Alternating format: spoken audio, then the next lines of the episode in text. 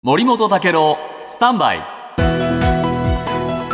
長官読み比べです。えー能登地震から1ヶ月ということでですね、今日新聞各紙は社説で一斉に取り上げてるんですが、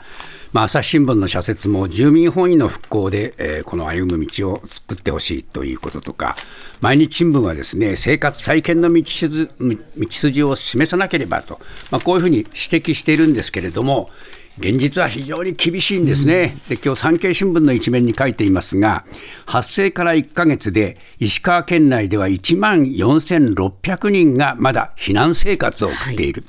でこのうち900えー9557人、えー65%が今も体育館や集会所などといった一時避難所305カ所に身を寄せているというんですね。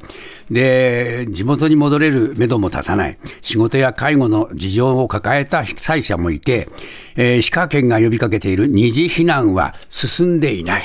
これね、あの、本当に進まないんですね。で、県によると二次避難所のホテルなどにいる人はね、4792人で、全体のまだ33%だそうです。です。で、3万人分のこの用意がされてるんだけれども、7割は県外の施設で、二次避難の前に一時的に受け入れる1.5次避難所、ここに滞在している人も204人しかいない。えー結局、住み慣れた土地を離れることへのためらいとかですね、行き先の希望がなかなか通らないと聞いて不安だといった声もあるというんですが、やっぱこういうことはね、地元の人たちの気持ちじゃないとなかなか分かりにくいところでしょ。